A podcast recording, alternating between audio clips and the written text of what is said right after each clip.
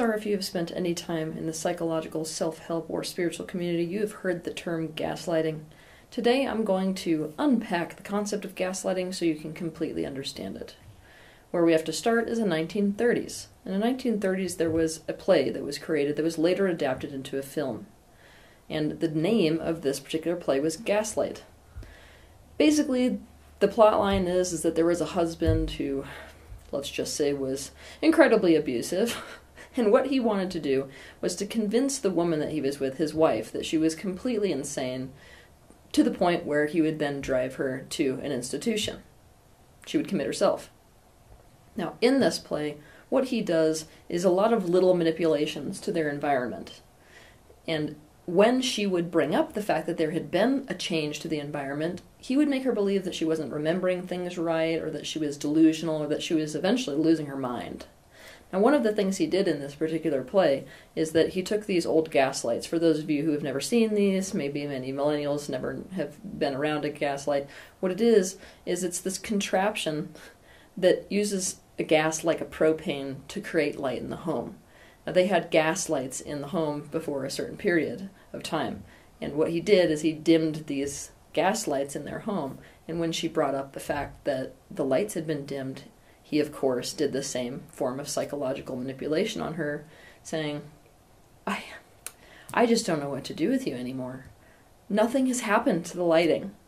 So that's the reason that we now use the term gaslighting today to describe a certain form of psychological manipulation. To gaslight someone is to sow seeds of doubt in their mind that make them question their own sense of personal truth and reality. Things like memory, judgment, perception, feelings etc. It is to try to convince someone that what they see they didn't see, what they hear they didn't hear, and what they felt they have no reason to feel. To give you an example of gaslighting, I want you to imagine that I walk in the door and I hit you in the leg with a 2x4, and your leg breaks. Obviously, you're going to fall straight to the floor and you're going to be writhing around in pain. Now imagine that I look down at you and I say, Wow, that's just so weird. In fact, I should go get a doctor because something's really wrong with you if you're in that amount of pain. You just fell down like that. Now, imagine that you reasserted your own perception of reality, which is, What are you talking about? You hit me in the freaking leg with a 2x4. And to that, I would respond something like, Oh, sweetheart, no, you just fell down. Maybe I should go get a psychologist. In fact, I'm going to use my own money to get you a psychologist because I really care about you and it's so important for me to know and for you to know what's wrong with you. Do you feel that feeling? That disorientation? That panic attack you're starting to feel as a result of me saying that? That's the feeling of gaslighting. basically, at some point in this process, what would start to happen, especially if I was somebody that you really trusted, is you would start to doubt your own sense of reality and perception. You would start to think that potentially you were going insane. People who gaslight use things like denial, contradiction, misinformation, misdirection, and even true information and facts in order to destabilize, disorient, and delegitimize a person's sense of reality. When someone is gaslit, they end up in a state of extreme cognitive dissonance. Doubting one's own sense of sanity leads to a severe decrease in self esteem as well.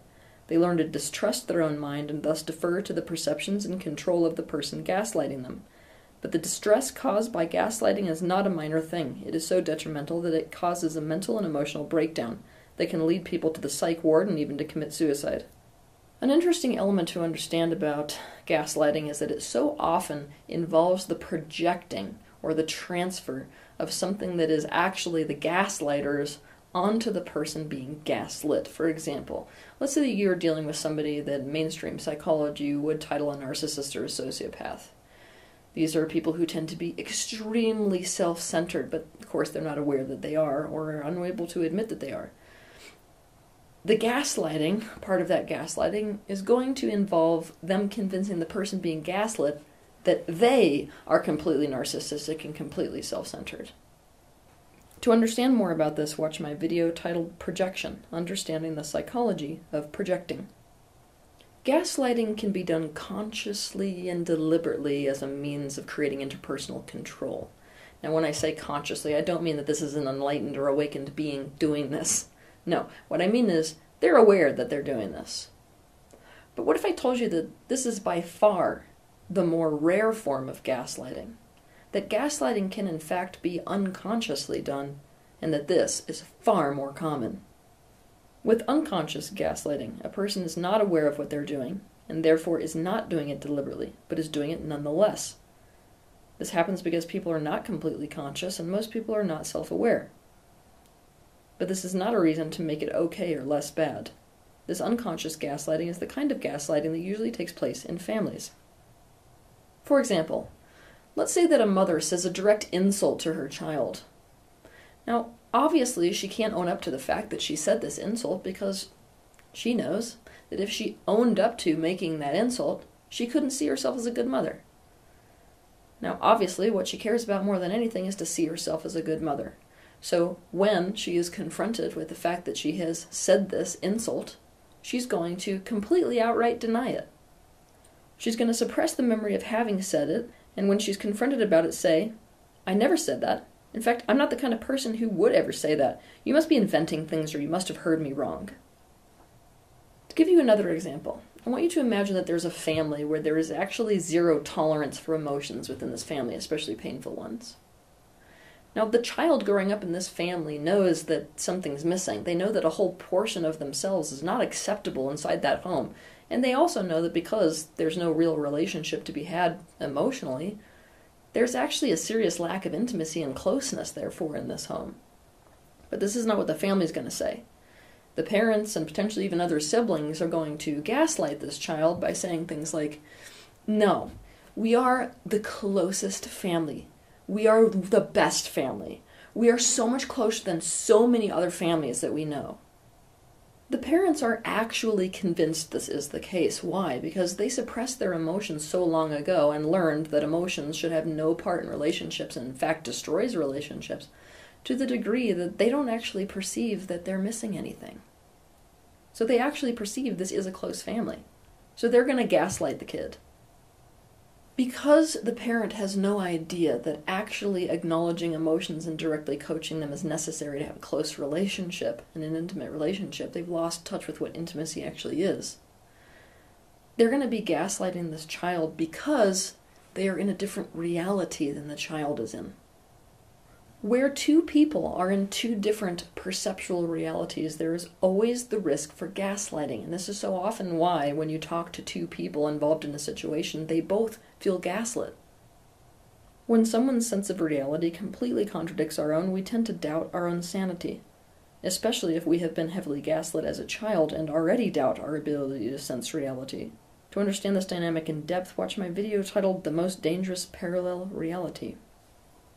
Now I'm going to make you aware of something that really sucks to admit to, but is also the key to setting yourself free. If you've been heavily gaslit in your childhood, then you're going to have a fragment or a portion of your own consciousness whose job it is to gaslight you, but this time from the inside. Let's consider this an internal gaslighter.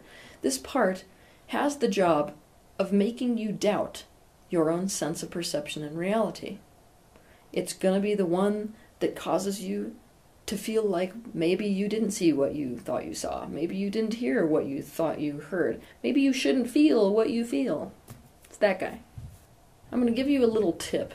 This internal part is what is creating so much of the condition that mainstream psychologists are calling borderline personality. This part is committed to doing two seemingly different or opposing things, but both of which keep them safe. This is what I mean. This part thinks that it's going to stay safe, obviously, in our childhood. We know that we're a social species, right?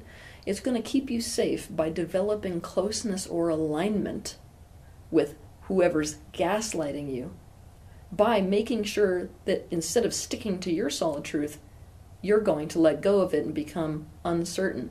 You're going to start to doubt and distrust yourself because that's the only way to not set this person who is the gaslighter off. It's the only way to not be isolated in your own perceptual reality. To the opposite, it is also aware in an almost contradictory way that this person who is gaslighting them is actually gaslighting them, that they're convinced of a parallel perceptual reality which isn't true. And so, in response to that painful state, knowing how horrible it is to be on the receiving end of somebody who has a completely fixed and potentially wrong sense of reality, it's going to keep this person safe by also committing to uncertainty, to confusion. Why? So that they are nothing like the person who hurt them. Basically, this part wants to keep you in uncertainty and self doubt so as to not be anything like the person who was gaslighting you, at the same time as trying to give you alignment and further closeness with the person who is gaslighting you. And the result is living in a feeling of confusion and insecurity about your own perceptions and sense of reality all day long. It is critical to integrate this internal gaslighter because that is the only way that you're going to come out of this attitude you're in of complete confusion and self doubt and into a state of more solidness, of self trust. Also, integrating this part is critical because if you are in this attitude of doubt and lack of self trust, you are a magnet to gaslighters. And not gaslighters who are doing it unconsciously, gaslighters who do it consciously. Your life's going to be full of gaslighting because you're going to fall prey to it all the time.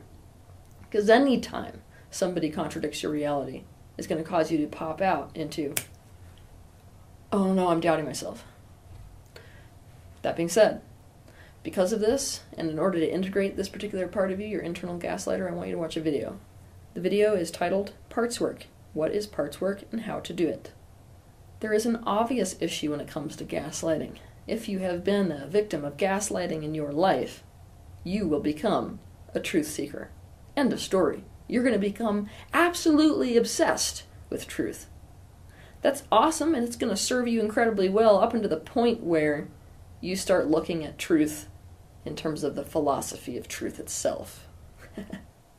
this obsession is going to lead you to the understanding that when it comes to awareness, awakening, and self development, questioning your own perceptions is critical. After all, you don't want to end up like the people who hurt you because they never questioned their reality, which part of you could see was totally false. You're going to come up against questions like what is true? Is there truth? Or is the only truth that there is no truth? Some people like to suggest that the antidote to experiencing gaslighting is just to get really solid on your personal truth and almost defiant with it. But that's, we already know that that doesn't work, right? I mean, all you have to do to understand that it doesn't work to fix your laurels to a solid truth is to talk to any scientist. I mean, any basic scientist can tell you that what you perceive with your senses is not necessarily reflective of the actual reality. You know, I mean, we're living in a virtual soup of radio waves all day long, and we don't see that at all. Also, if you talk to a basic psychologist, they'll tell you that if you hold a cup of warm liquid, you're going to describe your relationship to the people around you as more close than you will if somebody holds you a glass of cold liquid to hold. So, what's true? Are you close to them or are you not? I guess it depends on what type of liquid you hold. If you talk to basically anybody who's into the thought field, they're going to tell you that you perceive your reality and truth through the lens of your social conditioning. All you got to do is go to a particularly religiously homogenous area of the globe to see how really, really off that can be. If you talk to a spiritual teacher, they're going to tell you that you're perceiving the universe through your limited ego, which is not your non physical self, which is by far the larger part of you, and so you're not even perceiving the universe at large. You're limited. All right, you get the point. I don't need to sell you on this anymore. Most of us at this point, especially if you're watching my videos, are at the point where you're like, okay, questioning my reality is pretty much critical. That's going to backfire, though, if you have experienced gaslighting. We all get that it's absolutely possible to not perceive truth and reality accurately, and that the only way to really heal and awaken is to change the way we're perceiving things. But this awareness then serves as an excuse to doubt our own reality further. The fact that it is possible to not perceive truth and reality accurately does not get to serve as an excuse to gaslight yourself or make gaslighting okay.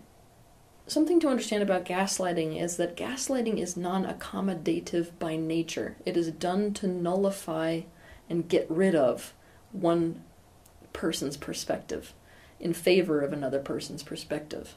Basically, it's designed to invalidate one person's perspective because it serves the other person to be right. And when we are being gaslit, what we're allowing to happen is for our perspective to be completely invalidated. What will happen in this case is that we will begin to suffer from a lack of self trust. So, this is the first thing to understand. If you have suffered from gaslighting or are maybe even a victim of it right now, then your real issue is that you have no trust for yourself. And a person cannot live in an atmosphere of lack of self trust and be healthy at the same time. You can consider this development of self trust to be the first critical step when you've been suffering from gaslighting. It's only when you have developed this sense of self trust that you can then begin to look at the concept of reality deconstruction in a healthy way. If you have worked on self trust, I want you to remember something when it comes to truth, objective truth, or objective reality. Objective truth and objective reality is an amalgamation of all subjective perspective. That means that it must accommodate for and account for any perspective that is part of it as a larger picture. It must have an explanation as to why the perception of this particular part of it is what it is. I can promise you the explanation is not going to be this person's perspective is what it is because they're insane. The way to get out of a gaslight is to first practice profound compassion and radical acceptance for your own inner experience, and then to work on seeking the objective truth. It can also help you to heal immensely by experiencing other people having profound compassion and radical acceptance for your inner experience. And when you are ready to work on seeing objective truth, you have to see the angle you have and the angle they have as a part of the bigger picture. You have to see the why of why they see it the way they do, and the why of why you see it the way you do. I want you to realize something though. Even when you come to a point where you're perceiving more of the objective truth, it doesn't mean that if you or any being came down and presented the objective truth to somebody, that they would automatically accept it in fact, the truth is often quite the opposite. When somebody is completely committed to their subjective perspective, you're going to get a lot of pushback. Why? Because in order to adopt even the objective perspective, there has to be an expansion of perspective taking place, and this naturally, by definition, changes their perception. Now, if somebody's really resistant to changing their perception of reality, then it doesn't matter whether you're presenting the objective truth. They will perceive you as trying to do something to them that hurts them essentially they're going to perceive whatever you're doing as a complete invalidation. Questioning your perception and sense of reality is about questioning where your perception and sense of reality is limited, not invalid. And there are drastic differences between those two things humanity has got to expand beyond its either or mentality in order to grasp the larger consciousness that is available to them. They must step into a space of and consciousness. For more information about this, watch my video titled And Consciousness The Modern Day Replacement for the Middle Way. And I might add here that this is very different than Agree to Disagree. By the way, I may do an entire video in the future on Agree to Disagree because it's potentially one of my least favorite things which humanity seems to value somehow. Agree to disagree is the commitment to one's solid truth. It is the commitment to not becoming awakened, in fact, and it's also a commitment to staying separate. I'm going to give you a powerful question that you can ask yourself. Now, I do have to warn you that this powerful question does come with a little bit of a warning. First, I'm going to give you the question, then I'm going to give you the warning. How does it serve them to be right how does it serve them to completely undermine my reality? You can ask yourself what their motive is, and maybe in certain situations, even directly ask them what their motive is. Obviously, a good gaslighter is not going to be able to tell you what their direct motive is. In fact, they're going to sit there and have to think about it for a while. Most people have to sit and think about it for a while because most people don't really become conscious of why they're trying to change their reality so intensely. That being said, here's my warning it can be a very powerful tool to try to see what someone's motive is for doing something. It can actually help you to see through a lot of abusive behaviors. However, yes, you can also be wrong. I've seen a lot of people who project motives onto others, who come up with a story about what their motive is, and their motive is not actually what they're telling themselves. So you have to understand that potentially what you come up with is not the actuality. It's still very powerful to see what motive it could be. Basically, don't automatically assume that their motive is bad. Motive is a big part of gaslighting. There must be a motive for gaslighting, either conscious or subconscious. This is why gaslighting is used as a manipulative control tactic. To give you an example of some of what I mean about a motive behind gaslighting, let's look back at this movie called Gaslight. I'm going to give you a few examples more than just this, but if we look back at this movie called Gaslight, the husband wanted to get rid of his wife in a way that put the fault on her instead of him. That was his motive. He saw that it could be accomplished by her being diagnosed as insane and being put in a psych ward. A parent could want your reality to be different because if it isn't, they will not get the appreciation and care in their later life that they want from you. A partner could want your reality to be different because they get to be seen as the victim and therefore the good guy in the relationship. A therapist could want your reality to be different because they see that your perspective is ruining your relationships. A friend could want your reality to be different because they're feeling like you do not see the truth of them. Why is someone wanting your reality to be different than it is? How does it serve them? How might it serve you? Why are you wanting someone's reality to be different than it is? How does it serve you? How does it serve them? Asking this question may just unearth some powerful needs that you can meet much more directly.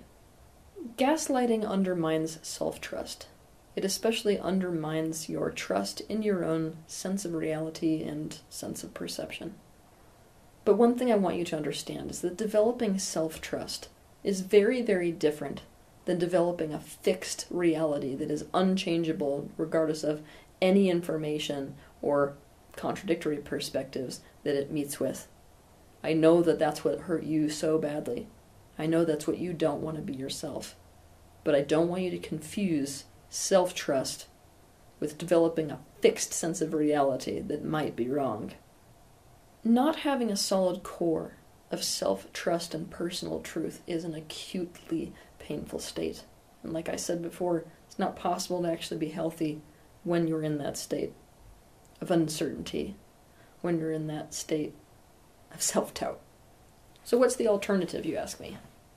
The alternative is to be solid, but open. Open to change, especially. Now, the best analogy that I can give you for this is to think about the sky. The sky is always the sky. There is a solidness to the sky, and yet, if you've watched it for any amount of time, you've noticed that it changes quite a bit. It is open to change. It is possible to question your perceptions and sense of reality without losing that core of personal truth and of self trust. Just as it is possible for the sky to change and yet remain the sky. Have a good week.